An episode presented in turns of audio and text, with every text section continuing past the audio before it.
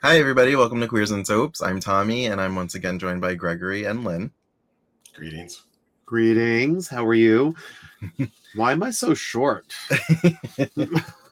um, today, we're doing our annual um, Abby Scale episode, and today we're discussing Season six, Episode twenty-two, twenty-three, and twenty-four. And I'll roll the credits. We'll get right into it.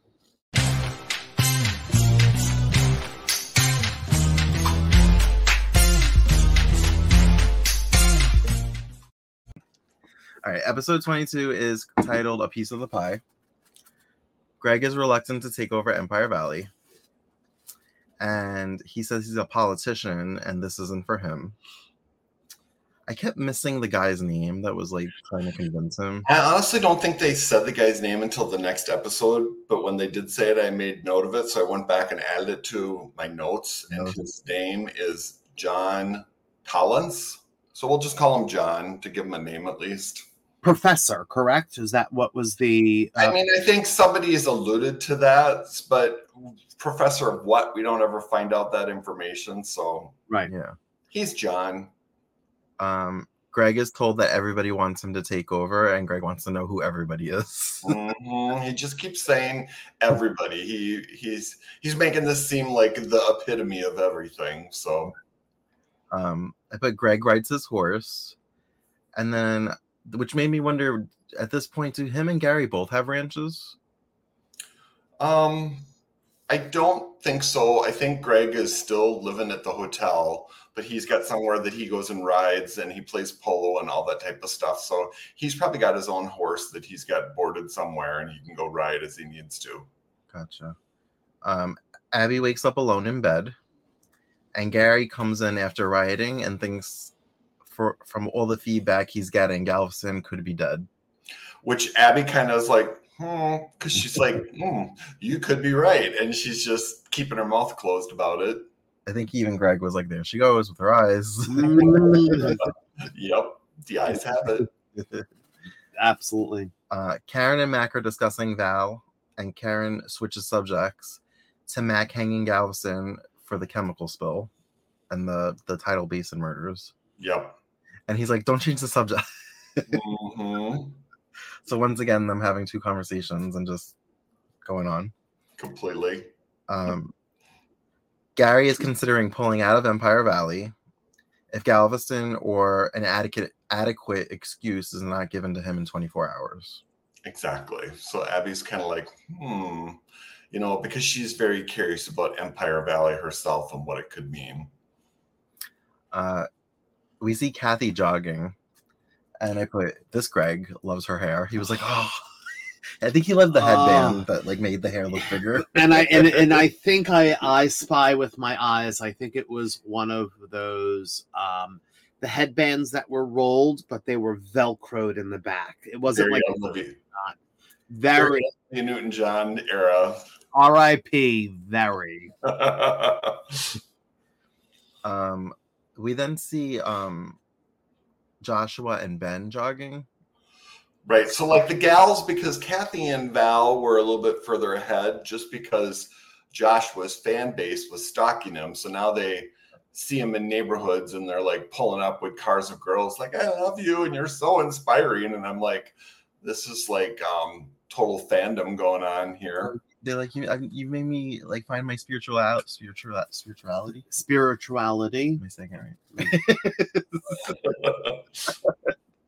um, he's like, oh, I'm glad you're so spiritual. Meanwhile, they just want him. And meanwhile, too, they're like so close to the cul-de-sac. So him and Ben jog the rest of the way back to the cul-de-sac. But he turns from this car of women and he looks and he sees Kathy sitting there taking care of Um, Daniel, Laura's child, mm-hmm. and they're like looking through a book, and right away he's got the ideology. Yes, exactly. The Madonna, mother of my child. This is like the perfect scenario scheme where he's like, he's just writing his path on what the perfect script is. Correct. For his life and slash career. Right. Yeah, it was a definite nice little uh, cinematography. I'm glad that you saw, you know, you you caught on to my, you know, Mary and child. Yep. Um, Abby pays Greg a visit, but he's not there, and Laura says he isn't in. Um, and she kind of lets it slip that Gary is considering pulling out of Empire Valley, knowing that Laura will report back to Greg. Uh-huh.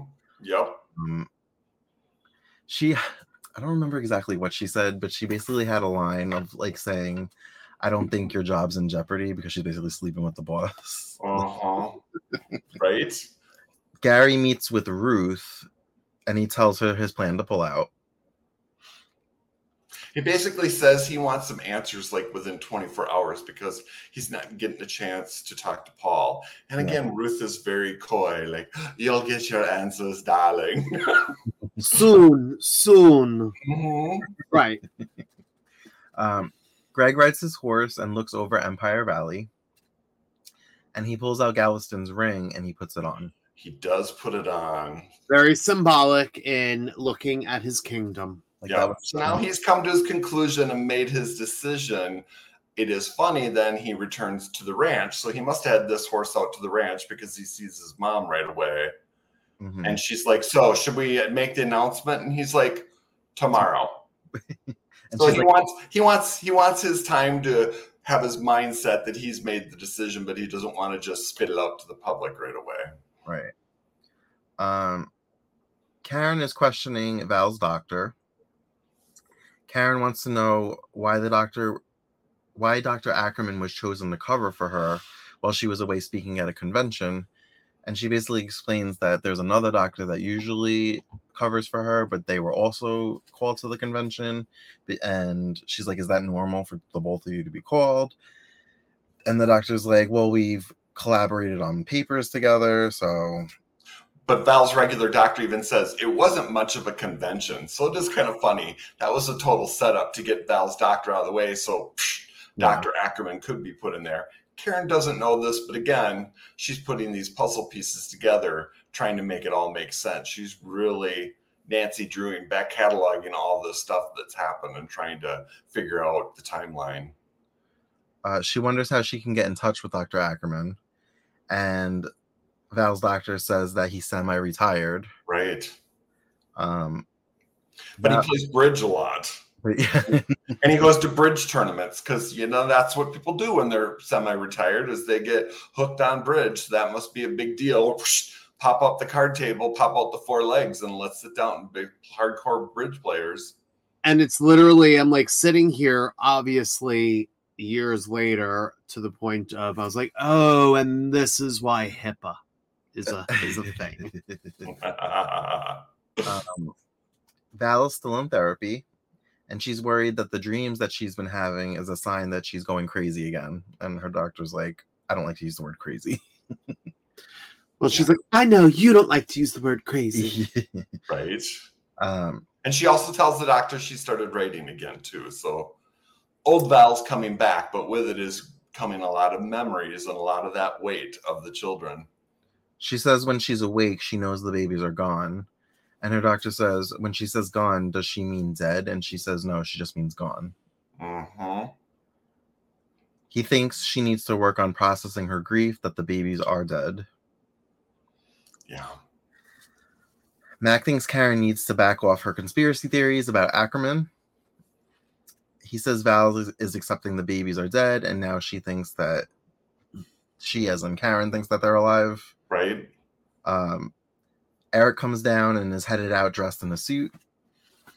He just says he's going out again. He doesn't give details, just that he's going out with some guys. And um, Karen's like, Karen or Mac? One of them was like, must be some guy or whatever. Karen. It was Karen. No, that was that's a mom statement. Yeah. Uh, and Mac says he's forty-seven years old. Let him go out. Right. That was funny. Uh, Joshua is still pushing for Kathy to sing on his show. Oh. She still thinks he's trying to force her and doesn't want to. Oh, yeah. He's having a rough time. I was having a rough time with this. He kisses her very aggressively, and she pushes pushes him away and says no. And he's like, no means no. Well, exactly. Like here she's saying she agrees. She says, I'll agree to sing on the show as long as I can continue to sing at Isadora's. And instead of answering her, he forces a kiss on her because he's yeah. basically trying to shut her up yeah. all the time. And he's got his definitive plan, and he's not discussing with her he's just telling her all the time, right, this is what's going to happen. And she's aware, she's totally aware of what's happening. Oh, completely. And she is, but he's charming, but sometimes he's, like, she's aware, and she just needs to start making some decisions if she's going to stick with it or not. Mm-hmm. Because she keeps clinging to, like, how he was when he first met her, and how he was kind of, like, innocent and a nice guy. She's like in his butt, so she needs to get past the butt and just kind of move on and try and get some strong will. I forgot.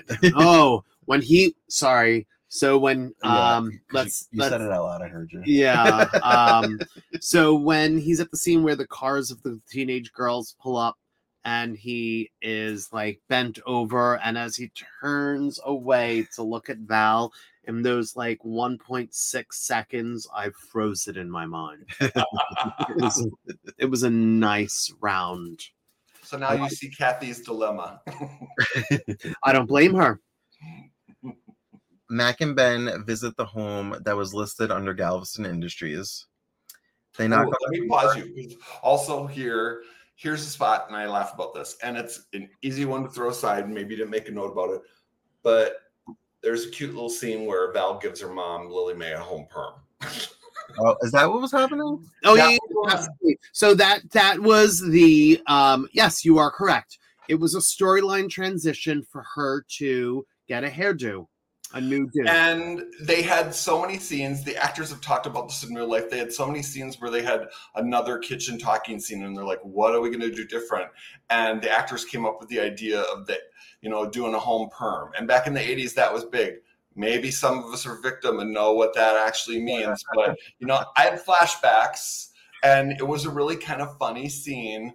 But Lily Mae used it as an excuse, like, oh, Val, you're you're getting back to normal, and you're getting back to work, and you're moving on from the babies. And Val kind of gets kind of quiet because she's trying to still process everything. But she is having a good time with her mom, but she's very cognizant to what's going on. But it was kind of a funny, cute little scene, and it made me kind of laugh. Well, every time, like, Val was trying to, like, rinse her hair, she would, like, pop up and start talking, and I would push her head down. Yes.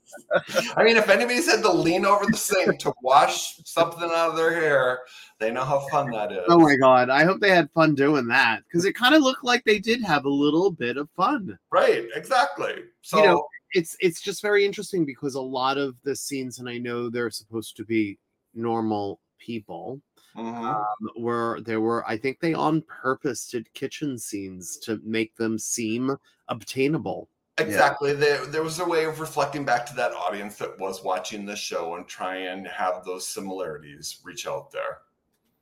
I actually made a comment, I think the next episode, that I liked Lily Mae's hair, but it wasn't permed. It was straight. No, it's it it was a cute way for them to, from her to transition from the the that whatever. Yeah. To a little bit shorter and a little bit more yeah. outdated. And she's even wearing more makeup. Yeah. So Mac and Ben visit the home that was listed under Galveston Industries. Yep. They knock on the door, and a woman, mm. Missus Fisher, answers. Yes. And yeah. Mac's like suspicious, because when he did this deep dive into Galveston, he came up with this address, but he didn't have anything to attach it to. So that's what's got him so curious. He's like, why did Galveston have this home address? So that's right. Why he wanted to go check it out. And Ben's like, let me go with you. He doesn't stay in the car. You're right. They go up to the door and knock, and a Missus Fisher answers. She remembers Mac from T V, from his investigations in the title. Of Wolf Bridge, yep. Yeah. I mean, she recognizes Ben from being on the news and stuff like that, too. So she invites him in. They yeah. ask they ask if her husband was involved in Galveston Industries, and she says she doesn't think so, but she'd have to ask him, her husband, mm-hmm. Harry. Then all of a sudden, there's a baby crying upstairs. Yeah, so she excuses herself. And like any housewife back in the eighties, she probably had The Price Is Right on, so the T V was going, and we interrupt this programming to give you a special broadcast. All of a sudden happens. Laura shows up at at work to phone ringing off the hook over Greg hosting a press conference that she knew nothing about. Right. And everybody has like their little scene where they're watching the press conference. Right. All of a sudden, um, yeah, at Lotus Point, Gary, Abby, and, and Karen are having a meeting. Hello. And the receptionist comes in and says, hey, you might want to see this. And you have the T V in the wall with the painting moving out of the way. Comes up very Batman nineteen sixty-six, if you will. It reminded me of, um, oh, Thunderbird. What was that? Um, mm. No, Thunderbird. Um, the the puppet puppeteer kind of thing where, like, it just sounded. Yeah. But all of a sudden, now everybody's watching this press conference that Greg is giving. Right. And he announces that Paul Galveston has died. And then he just blurts that out. And he, he, was, he was my father. Yeah. And he was the main businessman at Galveston Industries. And there's a void there. He says he'll take over his position at Galveston Industries. Mm-hmm. And he resigns his seat of, at the Senate. So everybody's kind of in shock because Karen and Abby look at Gary and Gary's like, I didn't know. And, you know, Greg, I'm sorry, Mac and Ben are even surprised as they're watching this at the Fishers, who she comes down with the one infant child. Mm-hmm. And he's like, well, we got to go. And she's like, I'll have my husband call you. And out the door they go. She also had a funny line. She's like, well, I'm glad I didn't vote for him. Right? Um, so, yeah, she says she'll have her husband, Harry Cormack. And then later she comes down with the baby, revealing she has twins. And I remember. Yeah. He had a oh, my God moment. He's and it was like, like, oh, I remember this now. I was like, oh, I because I really did. Um, I totally didn't know what that scene was about. Gotcha. And um, the audience, I think, wasn't supposed to know. It was like no, until they saw the two kids, they were like, wait a minute. Now they're realizing this is why Galveston had this address. Hmm, could these be the two pages that are missing from his notebook that Abby's got? You know, all these things that you're trying to put together. Right. And it's funny then, too, Laura's so ticked off hearing about Greg. She goes to his hotel room to yell at him and finds out he's already moved out. And they've got her stuff packed up, too. And she's pissed. They basically like, where do you want us to bring your stuff? And she's like, right? Yes. Uh-huh. I think she says you could tell him where to shove it or something. um, Kathy sings a religious song on Joshua's show. She sings the song. I looked this up. Oh, thank and you. It was called Jehovah, and it was sung by Amy Grant. And Amy Grant did a lot of Christian music back in the eighties. So it was probably very popular in her catalog. And that's why the show chose to use that on Joshua's religious show, too. And Joshua's sitting on the sidelines just smiling because he knows his audience is going to eating it up, eating her up. I mean, there she is with her high hair, and she's looking mm-hmm. awesome, and the lighting is perfect, and her voice sounds amazing. It was like, it was gold being spun right there. Um, when she's done singing, Joshua comes on air and thanks her. And he shares that he and Kathy are to become man and wife, much to Kathy's surprise. Right. All to Kathy's surprise. Anderson looks at him like, what, what, what? What just happened? Disgusting. Again, he just steamrolls everything. He's got a mission, and he's got a vision, and he's executing. Every scene Joshua was in, he was just like, ugh, ugh, ugh, why is he an asshole? Uh, right?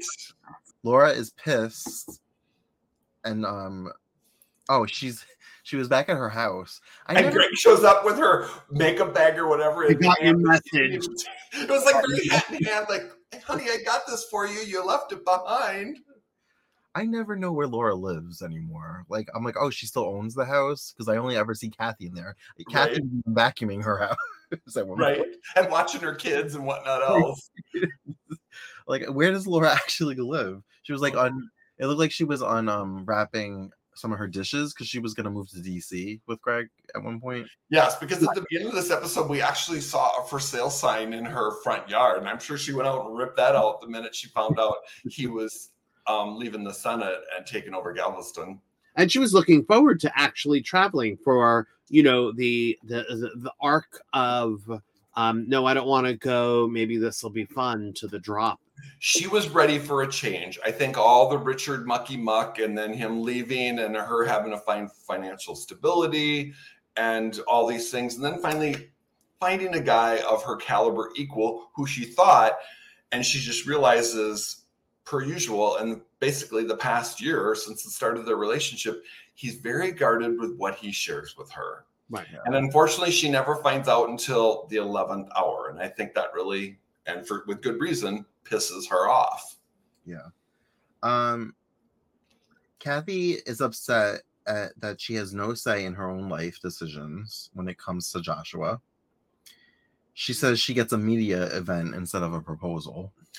Right.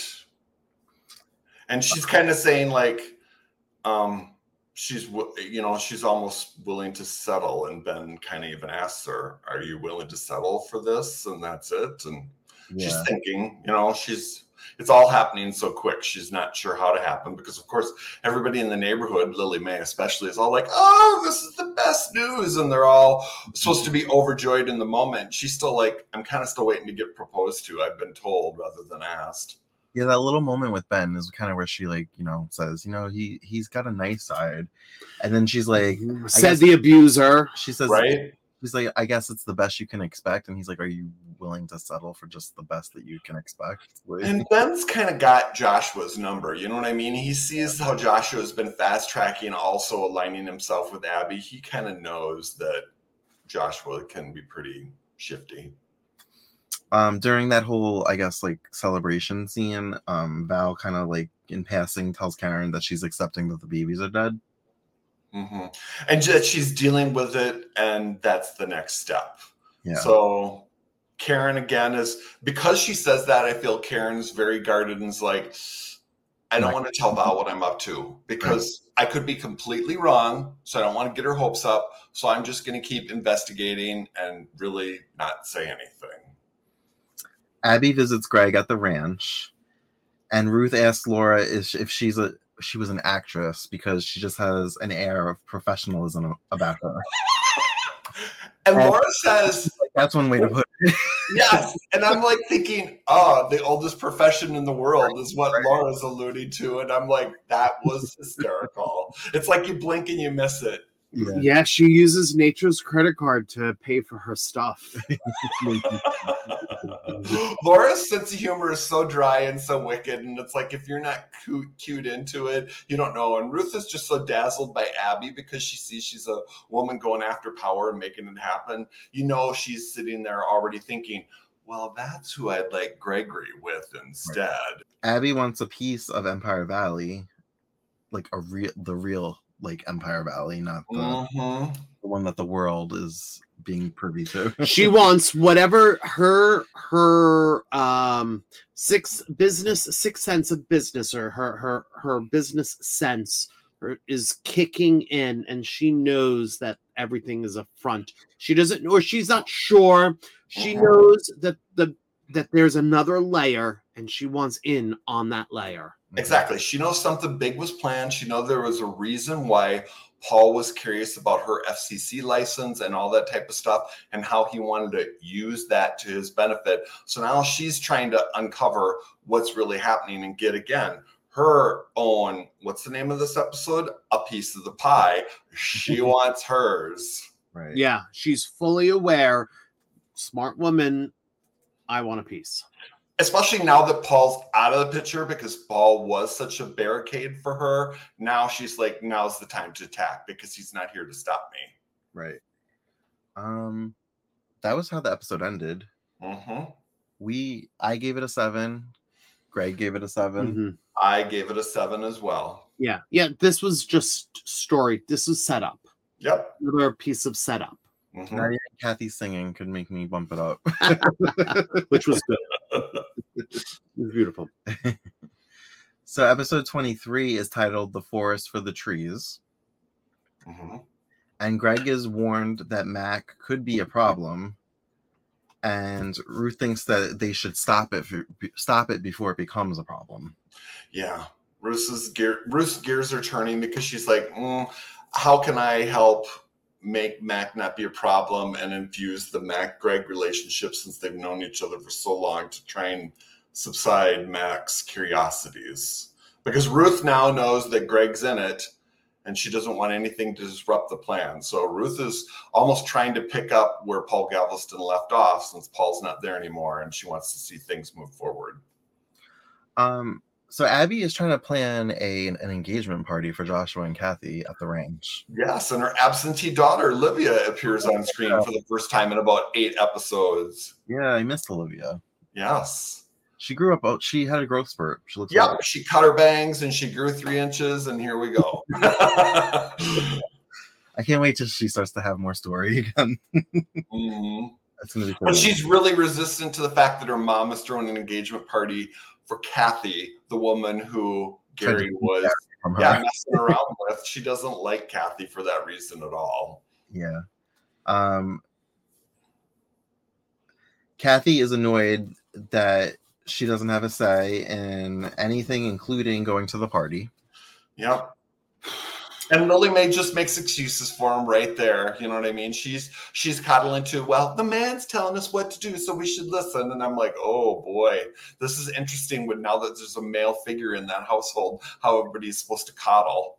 And, uh, you know, and at the same time, I also think that she is like, I know my son's an asshole. I got to keep this hooked. I have to I have to do the piece. Like, yeah. Well, I think another thing, and even though it's not said, but I'm going to antiquate to it, Lily Mae likes the entertainment industry. She likes show business. So if she's not going to get it, she's going to have her second coming through her own children, Valine, who's the writer, and Joshua, the minister, talking on television. Um, Val tries to speak up for Kathy, and Joshua bullies her into submission. Yeah, he's just like ew, ew. That, I forgot about that. That was actually it was actually uh, Mister I think Mister Baldwin, the Academy Award goes to. I mean, um, Eric is meeting with a man interested in buying Knott's Landing Motors. That's kind of been like a, a little nugget that's been throughout a few episodes. Yeah, this has kind of been peppered throughout the episodes, and we just we kind of don't understand why this man keeps coming back. But here he is again, wanting to make an offer, and he says, "I won't go any higher." But then he's like, "Oh, I'll go up another twenty-five thousand." And it's like, okay, this guy really needs this um, car dealership. Karen goes to the hospital looking for information on who was on staff the night in the, and in the delivery room the night Val was in labor. Right.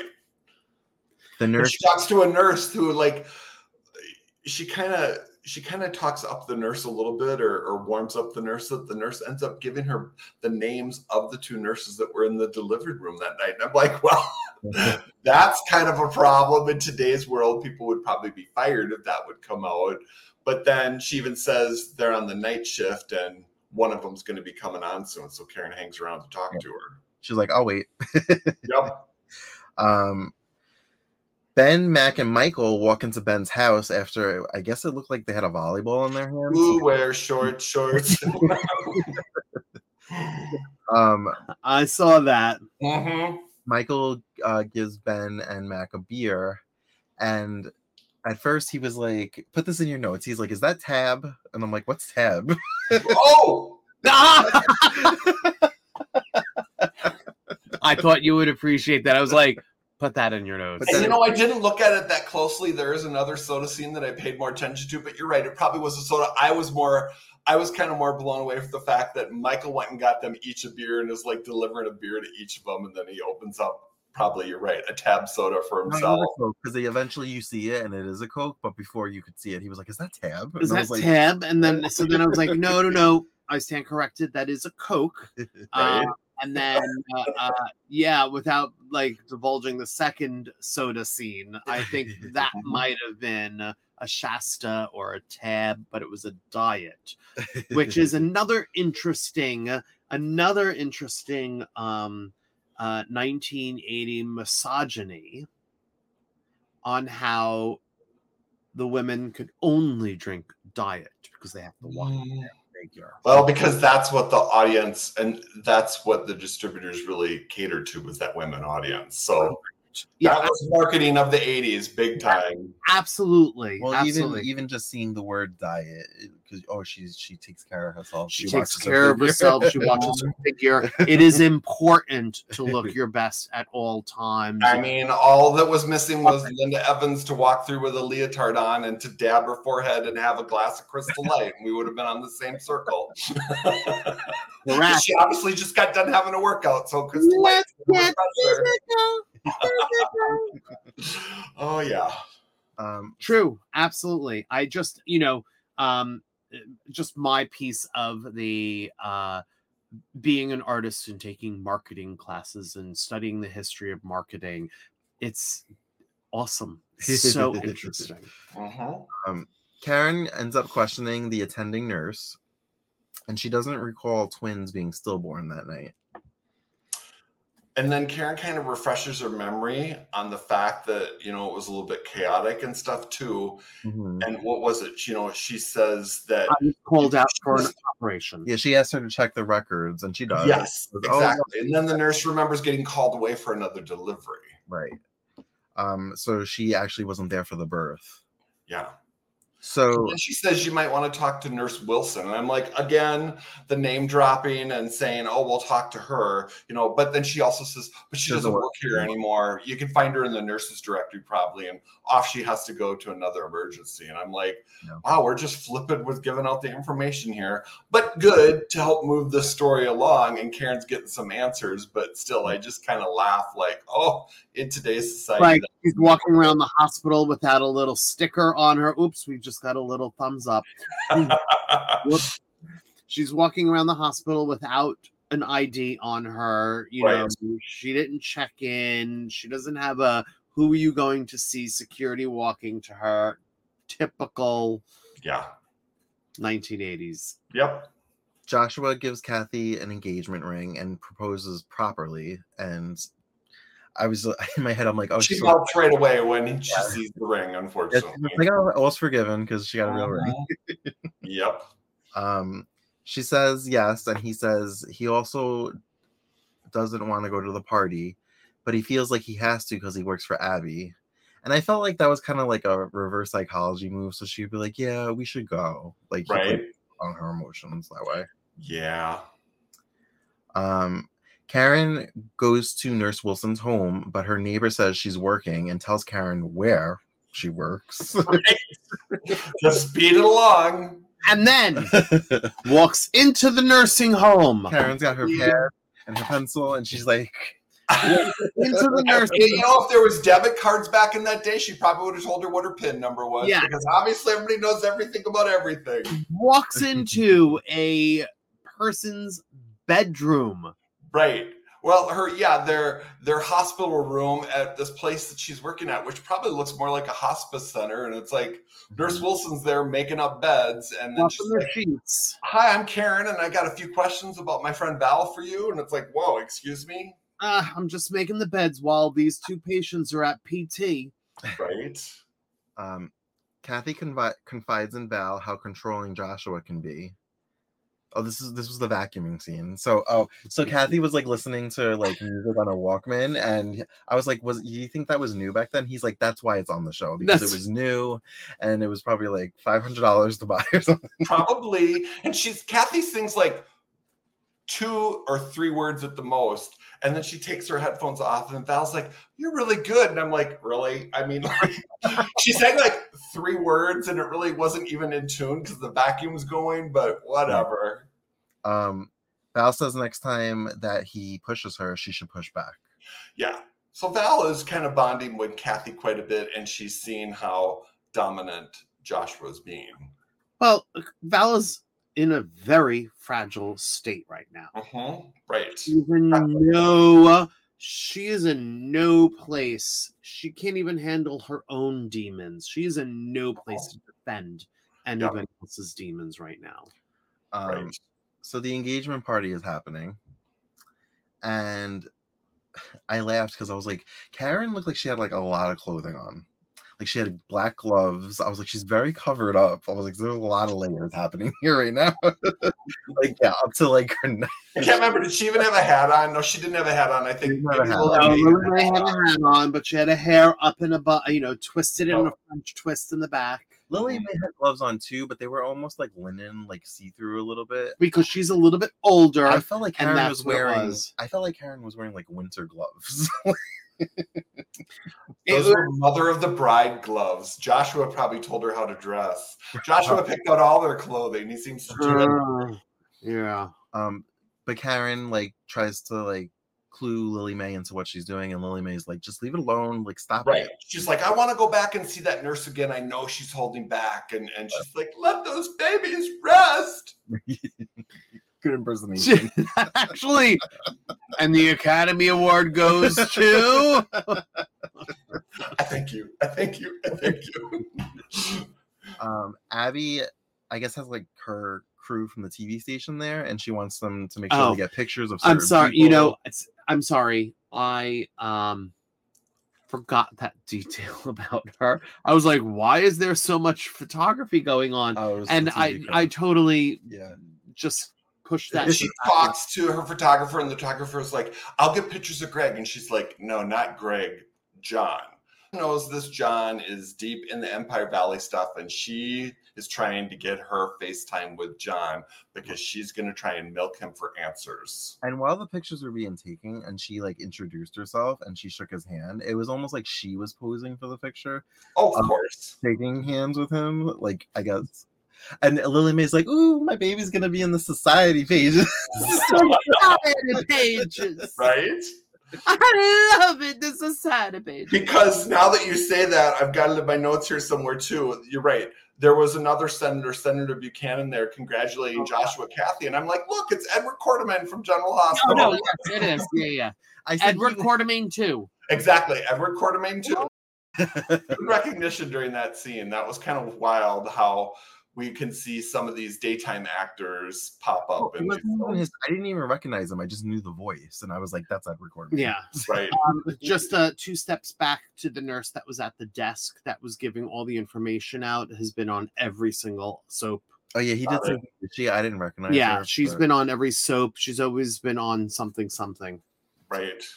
Um, so also, um, Val asks Gary where Olivia is, and he says in her office. Which means she's kind of hiding out in her room because she doesn't want to be part of the party. Um, wasn't she in like a barn or something? Oh, like a- maybe you're right. Maybe she was down at the stables or something like that. Well, yeah. I don't know if it was intentional, but I, this is just how I read the scene.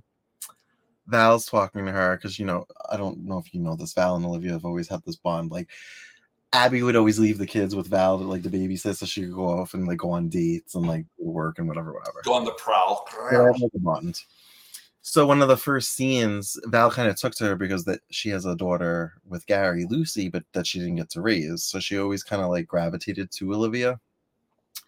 And one of their first scenes was Olivia reading a book and Val trying to get her to talk to her, and she was just kind of like being a kid and mimicking everything Val said. And I think it was like almost like a replica of that, because she finds her in the barn and she's reading a book and Val's trying to talk to her. And I was just like, I don't know if this was intentional, but if it was, good on them. If yeah, not, right. It was an accident. Right. But she and again, she she doesn't want to hurt Val's feelings, mm-hmm. and she doesn't tell that Gary and Kathy obviously took several rolls in the hay, and she kind of just says wow. she doesn't like Kathy, and kind of just did that. Yeah. But she convinces her to go to the party, even though we don't actually see her get dressed and go to the party. But... no. Where's Brian? Right? He must be off changing into a totally different actor somewhere. um. Mac and Karen come home after the party. Oh, but wait, let's back it up. Mm-hmm. So at the party, Mac, Ben, and Gary have a little powwow right. meeting, and Ruth sees it happening. So they go oh. to the den, and Gary's like, if you tell me, I'll tell you. He's like, I want to know what you've been digging up on Galveston, and I'm I'm staying in the project, and if I learn things, I'll share with you. Can we have a deal on this? And they shake on it, all of them, and Ruth is listening at the door, and then finally walks in and says, doesn't anybody carry cigarettes anymore? That and is her. See her, and they're kind of like, oh, I wonder what she heard. And then she just kind of quickly does a one eighty and exits the room. Um, so now Mac and Karen come home after the party to Eric with the potential buyer. Right. Um, but then Eric like scuttles out of the house right away. He's like, you guys talk. And the guy's like, have fun with your gal. And so like he's alluding to, and I think he even gives her a name. If I recorded it, I no, can't not, remember. Not in that scene. Not in that scene.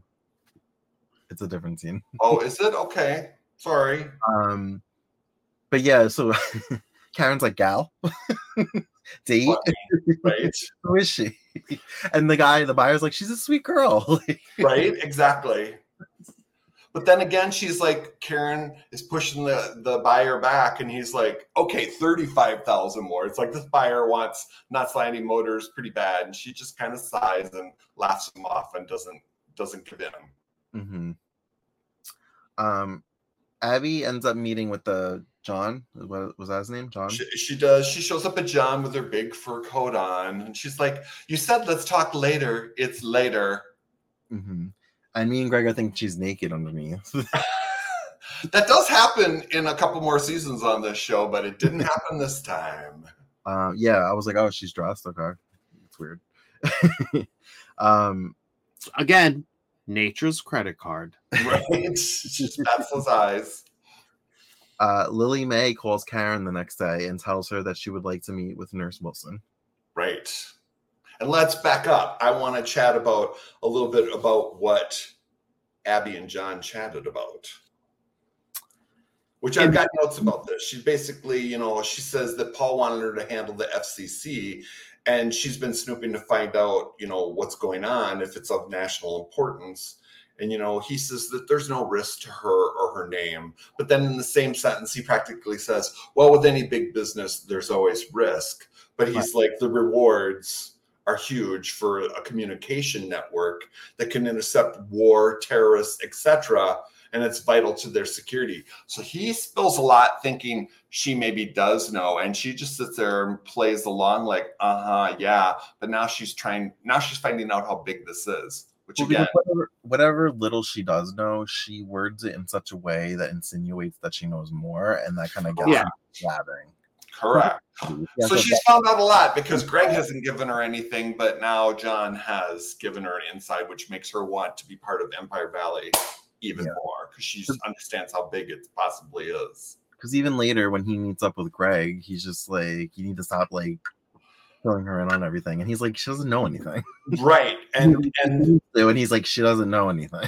Right. And then Greg's like, unless you told her something, and then John's like, well, you need to handle her. So now John's making it Greg's problem. Yeah. Do you think her her character arc is um, money or power? Um, it's a little bit of both, you know what I mean? But she definitely likes the power side of things. So she wants, because she knows with power comes the money, so yeah. she'd rather have the power and be controlling the strings. Right right It's almost like whenever she says there's like a, a secret business venture, she's like, how do I get in on that? Mm-hmm. She's always got so many things going. She's always got a scheme going. Yep. Um, so yes, back to Lily May. All of a sudden it's morning, and now Lily May's got a change of heart with Karen wanting her to go see the nurse. Yeah. And when she leaves, Val confronts Joshua about his disrespect of Kathy. Yeah. And how, how she doesn't think a marriage should start like that. And he throws all her failed relationships in her face. Right. This is where he really kind of rips into her. And he says, how can he be receptive to someone who hasn't worked out their own life so well? And he leaves, and, and Val's kind of like hyperventilating. Did you notice? I noticed something about that scene, because you're right. She was breathing and hyperventilating so quickly. She sat down, and she sat down in the same exact position. She was in labor. Yep, exactly. I did catch that. So she, she was type, having that same type of anxiety feelings going on, and that's what made her get into that position. Yeah, I was like, why is she like leaning back as if like? Yep. Yeah, yeah. Nurse Wilson refuses to say anything about the babies to Karen or Lily May, and Karen gives her her phone number. Like she like shoves it in her bag, and she's, she's like, like, "There's still time. There's still babies. It's not too late. Call me." Yeah. And then they take off. Um, Val's at Karen's, telling her how Joshua has been acting, and Karen is called away to Knott's Landing Motors. There's a plumber over there working on their sink that Mac couldn't unplug. It was kind of funny how, again, they try and make it about the people and have it be like real problems happening at the same time. They're cooking and like yeah. So like, so this is what my curiosity is: were those scenes um scripted, or? I feel like that they weren't scripted, and they were like, we're gonna put you in the kitchen, just do. Attempt. I think they probably let the actors kind of influence, so it makes it seem very real. Just like how yeah. Tommy talked about that one time, Karen's wanting to talk about she's figuring out what Empire Valley could be, and Mac's like, you know, we need to paint this place, and he's looking around the room at the same time. Or there was the other part when um, uh, Val and they were on their bicycle. There was a car beeped. Oh, watch. Yeah, like right? It felt like a real conversation. A real conversation. Exactly. Exactly. Um, so you're right. Karen gets a phone call, doesn't she? And she's got to leave. Yeah. So she'll, so Val says that she'll pay the plumber and lock up and turn the stove off. And um, Nurse Wilson is reluctantly deciding to call Karen. She's like, yeah, she's at her house. She's walking around. She pulls up the card. Her conscience maybe is getting the better of her, and she picks up the phone and dials up the Mackenzie's number. And uh, Val answers. And she has to speak to Karen. Karen's not there, so she, Val asks to take a message. And she's and, like, who is this? You know, the, the nurse is a little suspicious. Valuing. So when she hears that, she says it's not that important. And she tears up the card and hangs up. She tears up, yeah, Karen's phone number. Because she's like, my God, I'm talking to the woman whose babies I helped steal away from her. Right. And that's how the episode ended. So um, close, and yet so far. Especially with the, well, was it, was it this episode? Um... No, no, no, it was the last episode. Um, especially with like the Fishers, like there's like little pieces, like they keep like just like hitting and missing, like they're, totally. They're so close, like you said. A lot of puzzle pieces that are going on that are coming closer and closer together to form um, something. It's almost like they have to on purpose not look. I gave this a seven. Greg also gave it a seven. I gave this an eight just because we got a little bit closer to what's going on and putting the storyline together. Um, I gotta say, I, I'm really struggling with like taking notes with this Empire Valley story. I just don't care. Well, it's a lot. And you know what? What's happening now so much builds up to what happens next season that mm-hmm. I'm trying to pay attention and put it together and go, ah, uh-huh, because you're right. I've kind of just always been along for the ride. So yeah. Now since we're talking about this, I'm like, I'm trying to understand what the writers were doing with this sub-B story, knowing that very well the twin story is the A story. I'm just struggling because like it's my least favorite part of the show right now, and right. I'm trying to pay attention and take notes on it, but I almost feel like I don't want to like transcribe the script, like because there's just so many details. Like of I don't understand every conversation, and I'm just like. And I think Knott's even made fun of it themselves too. If anybody out there in the audience has seen um, the two hundredth episode retrospective that Knott's put together, and they did like a timeline all the way from the premiere of the series up to the two hundredth episode, and around the Empire Valley stuff, they're like, and Gary did this or something or another and whatever. And it was just kind of, they poked fun at themselves basically, really? And how convoluted it all was. So, you know, it wasn't, it really isn't until um, we, uh, I guess, is it the, The, maybe it was the third episode when they go into the back of the trailer. Is that the second episode? This or the the trailer when they go into the trailer into the little computer room? Because now I'm blending oh, all three. All right, one. So this one. Yeah. So it's not until this episode that we understood, but now really understand what this Empire Valley is. Empire Valley is, but yep. Then I don't know. To me. I don't know, are we internet jaded? We're like, yeah, I can do that now myself. Like one hundred percent. So we are a little bit of a victim of a forty-year time span and how the world is advanced and everybody's walking around practically with a computer in right. their hand now. Right. So, yeah. Yeah, like so now is- we're really... I'm like, oh, I can do that on my smartwatch. Hold on. Right? Exactly. So roll it away, Tommy. Give us the intro on episode yeah, twenty-four. All right, so episode twenty-four is called A Man of Goodwill. And we see Nurse Wilson on the phone with Doctor Ackerman. We don't see Doctor Ackerman, though. No, we assume, yeah, she's obviously talking to him because she's calling him by name. She says she's having dreams about the babies every night. And his solution is to prescribe her uh, sleeping pills. Sleeping pills? um, she just wants it to be over and demands he keep these people away from her. Right, like how that's going to happen. But he doesn't have that kind of control. But anyhow... Um, Abby is told that Empire Valley Station must be op- in operation in six months. And she says they think they have an agreement with her, and she thinks they have a problem. Yeah. And she gets up and leaves the meeting and they're like, this is the problem. And they pick up the phone and like make a call to Greg. And it's kind of funny because, again, we aren't at the day where we're really seeing people carrying around cell phones yet. Yeah. But all of a sudden Greg's walking outside and, or I'm sorry, Abby's walking outside, leaving the meeting, and Greg just pops out of nowhere and he's like grilling her. And I'm like, has he been contacted about this, or is his intuition already that spot on with her? I feel like maybe the late eighties, early nineties is when we start to see like the car phones. Right. Like, no, she those, doesn't she have a phone? Those big block in her phones. Car? I don't know that she does. No, I think that's like a late eighties thing. The car yeah. Phone. So instead, you know, she throws it back to him and says she wants those two book two pages from Paul's notebook. Oh, correct, yes. correct. And correct. Then she says, you know, if she wants to use or if she wants if he wants to use her T V station as a cover up, she wants something in return. You know, and he asks, what does it look like? She happens to have that notebook, pulls it out, shows him. She goes into her Versace bag. And she yep, exactly. She says, you know, he needs to let her know when he finds them. And you know what? Greg took that very seriously, and he did pick into memory what that is. But Greg is taking that into consideration for his own knowledge, not necessary for Abby. But what, yeah. is it, what does it mean? And... yeah, interesting. Because mm-hmm. I'm I, I'm very curious. We, we will assume what's on those two pages. Mm-hmm. Um, we'll assume. Yeah. Kathy's really excited about the wedding dress that she found. Again, cringe. And Lily Mae is like, "Oh, you have to like go for like fittings or like alterations," and she's like, "No, if it's perfect," and she's like, "Oh no, Joshua picked out a different dress." Cringe.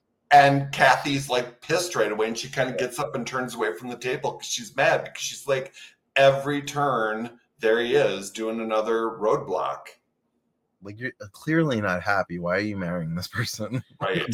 Because she's said multiple times, I just want to like, what she said, I want to choke him. She said that more than once. Right. When she was frustrated. Right. Um, Gary wants to halt uh, digging based on an environmental report. Right. He doesn't want the satellites put in a certain area because he's worried about the water runoff. So he's kind of told um, Greg that they have to wait and find the right spot to put these. So he's kind of stonewalled them doing any more digging until they decide where. Lily Mae wants Karen to, dr- to drop her investigation again. She didn't see what Karen saw in Nurse Wilson. Yeah. And, and she says Val's well now, and she doesn't want to lose her daughter again. Exactly. Greg gets a tour of the computer. See, this is how uninterested I am, because I put the computer slash satellite slash T V station. Oh, you're right. The foreman kind of shows Greg the message. No, no, that's not a foreman. He was a computer guy. Okay, well, the computer guy who's got several hats on, he kind of takes Greg inside this trailer saying, this is why it's the best location based on the reception that they're getting. The T V station would be perfect here. You know, we could do phone calls here. We can get into the database. He's like, what's the database? And he shows them how they can get into like stocks and wire servers and, and airline flights and all this stuff. And he's like, So he's like, what's the stats on Galveston Industries? And he's like, oh, they're really good. And he's like, how about Gary Ewing Enterprises? And he's like, oh, they're good. And he's like, could you affect their credit rating? He's like, that'd be unethical. But then he hammers away and does something. And he's like, oh, they might be hitting a downturn. And his credit rating is now under review. So I asked him, and he didn't really know. Maybe you know. Um, Maybe it was just for T V purposes, but they were like, his credit rating went from a triple A to a double A. I was like, was that how credit was measured back then? Or I don't know. That sounds like a car service to me. Right. That triple A. I'm gonna call him. My tire's flat. Yeah. Um, um, my silly little O C D while he was typing is when he was typing in Gary Ewing. Yeah. He wasn't, you didn't hear enough clicks. Oh, right. Funny. No, that, that's my little silly, because he was just... Well, because usually most of these shows, especially daytime ones, you hear... Yeah. That was like a lot of clicks to do one thing. Yeah, it was just... It was a silly little thing. That actor is a character actor. He's been in a lot of things. A lot of different things. He was on Glee. Correct. I feel like he had a bad wig on, too, because I don't think that was his real hair. Because I'm used to seeing him with, like, short cut hair, too. I feel like I've yeah. seen him that way as well. He was on Glee in the first season. He was like one of the gym teachers. Thank you. He was the musical director or whatever who was in charge of the Glee Club, and then he got fired.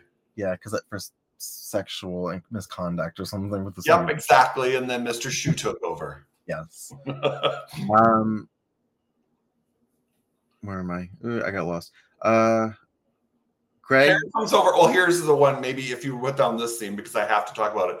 Karen comes over to Val's and she comes in the back door. And I love this because these actresses have talked about how they've gone in to the back door. And you see it happen over at um, Karen's kitchen with Val, but you don't really see it happen. But we do finally see a scene where all of a sudden Karen's coming in. Val's got the door cracked open to her, towards her patio from her living room. And she comes in and Val's sitting there writing, and Karen's got her soda. And she's like, do you want a sip? And it says diet. And it's like, that's the Diet Pepsi logo. I recognize it, but she's got it in like a koozie or something. And, and Val takes a sip. And I'm like, oh, they're showing the bonding between these two women. Well, so then Val says that, you know, the wedding preparations are going well. Everything seems under control. She feels sorry for Kathy and the way that Joshua is around her. So again, Val's trying, I'm sorry, Karen's trying to push Val to understand why Lily May's telling her to back down, because she's trying to judge her mental state and things. And from what she's seen, Val's doing okay, but Karen's still reluctant to share anything that she's doing with her investigative work about the babies. Gary gets notified from the bank um, that his credit is being uh, under review under or review. It slipped down. And, and Abby's like, you know, right away. Abby's like, Abby's like this. She's opening up her drawers and like packing already. She's like, well, right? Exactly. We don't have to worry about community property anymore. Yeah, she's like already like, she like pulled out. She like went under the bed. Right, grab her luggage and like is putting her putting her little silk stuff. Uh, it's so it looks like it's under review due to overextension of his assets. Right. Um, Karen won't sell Knott's Landing Motors, which makes Eric angry. And at dinner, this is where he lets it slip that his girlfriend's name is Whitney. Thank you. Oh, okay. And he storms off when asked about her. Karen oh. says she can't sell Sid's business because he built it from the ground up and dreamed of leaving it to his kids. Right. He just worked so hard to build that business. She feels like she has to hold on to it. Joshua skips a celebration with um, Kathy and her band or her. Correct. They wanted to have like a little engagement get-together party. But Ben and Val go to Isadora's to watch and celebrate. And this is where we get her sing the Pat Benatar song, We Belong. Yeah, she sings We Belong. We belong. We belong together. And she's got the total big hair going, and it's all working. So what the what they had to do back then is they took two people. Two or three. Had the first L A Garrett. I like your gel. Then you had to grab it, and then you had to spray it, spray it and then somebody had to.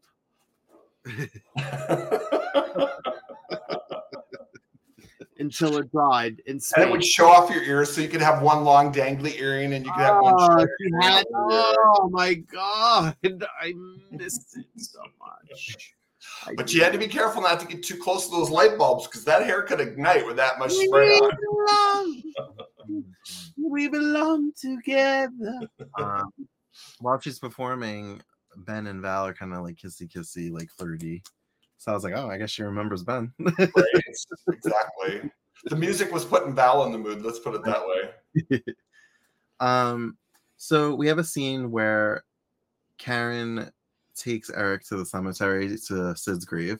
Now, I thought the last we were going to see of the cemetery was in season three when she finally took her wedding ring off. I didn't remember. Right.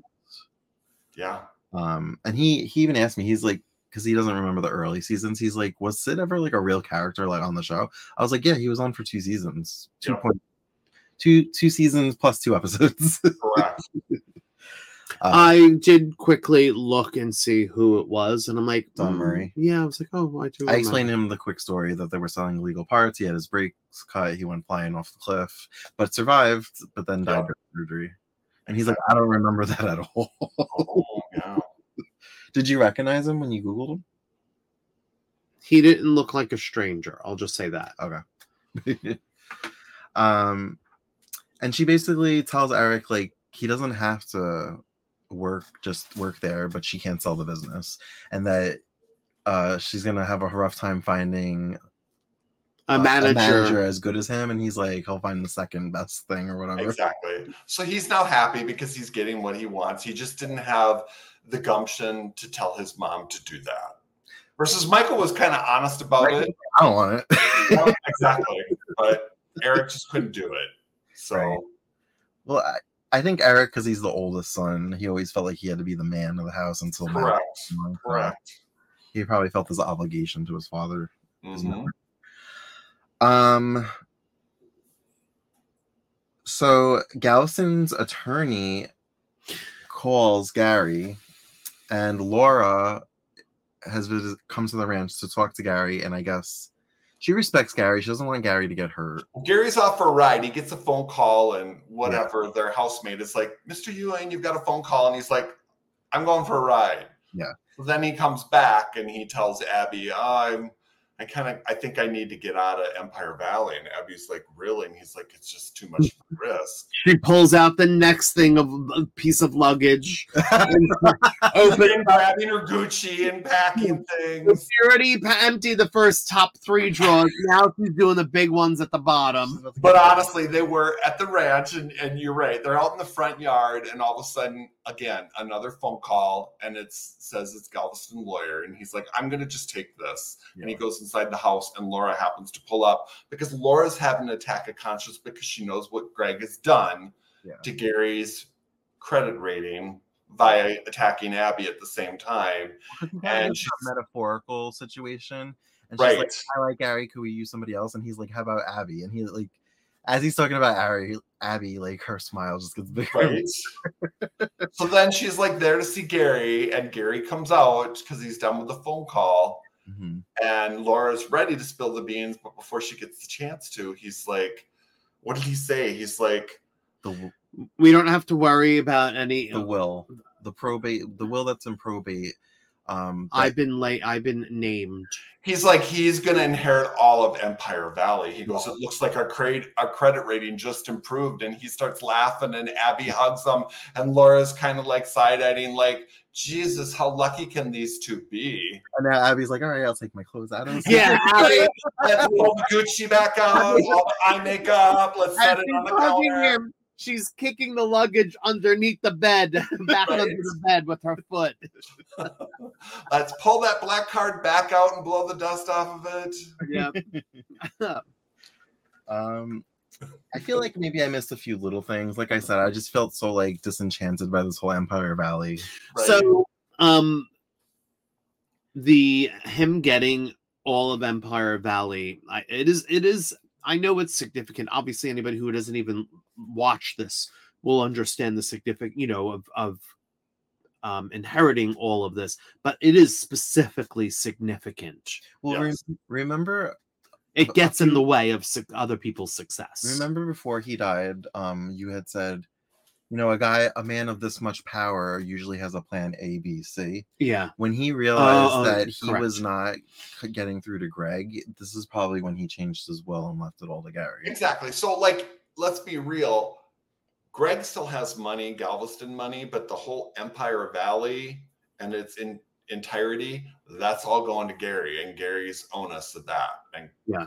Greg's not going to be happy. Let's put it that way. Yeah. But if Greg would have said yes a lot sooner before Paul kicked the bucket, this wouldn't have happened. But unfortunately, Paul had to have things in place in a will, and then he uh, had his little brain aneurysm and couldn't yeah. rewrite the will. The most he could do was somehow say I do, or blink his eyes. Blink twice if you take her.